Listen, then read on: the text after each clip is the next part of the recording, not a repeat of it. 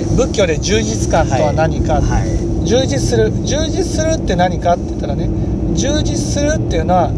ね、過ごした時間が、うん。ね、意味のあるものに変わってる状態なんです、あそうですね。ね、私たちは例えばね、えーどっかに旅行に行った、ね、何かをした、ねえー映画館で映画を見た、はね、遊びに行った。そういうことが充実する時間の使い方だっていうふうに思ってるいけど、ね。でも私たちはどんな時間を過ごしたとしてもね最後は単なる記憶に変わるわけですよ。記憶ですよね。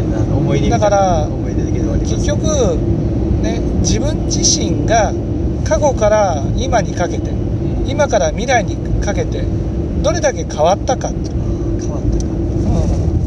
うん。それが大事なんですよ。そうですね。それが充実したっていうことになる。でも多くの場合ねもうすぐに充実させようとするんです。そこは間違いなんですよね、はい。そう充実させようじゃなくてうん。まず何も変わらないという事実をね受け入れるだけでいいんです。まあ変わらないんだな。とな私って何やってもそう何やったとしてもねうん。人生って変わらないんだな。その変わらないっていう現実をただ受け入れるだけでいいんです。それはね人生意味がないような感じがするけどそんなことはない。変わらないっていう事実を受け入れるだけに受け入れるだけでも、うんね、充実するための第一歩になるわけです。なるほど。だからこそ充実させよう。一つのステップですよね。だからそれを受け入れる前まではねその変わらないっていう現実をごまかすためにいろんなことをやるってこと。に旅行行ったりとかそうそうそう。周りでリア充がいたとしてもね大丈夫。今何リア充リア充っていうね。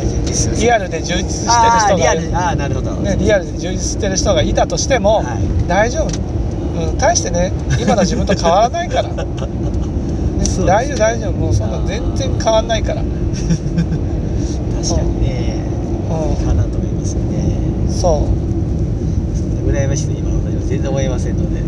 そう。だからその人たちがどんなに充実してるように見えてもじ人生に何も変わってるわけじゃないから、ね、最後その老後になった時にね何だったのかなっていう風になるし老後でもまたそれを続けていたならばねい。よいよ臨終の時にね何だったのかなっていう風になる。はい。人生ってのは結局何にも変わらないままねみんな生きてるんですと、はね、そこにいかに早く気づくか。ああ変わらないんだなっていうことに気づいてねそれにねそれが人生なんだ。それがほとんどの人の人生なんだっていうことに気づくことがそれが今度は変わるための第一歩になる。ほど。まずは知って受け入れてそれからねそう。ステップがあるんですよね。うん。ああなるほど。いやよくわかりました。はい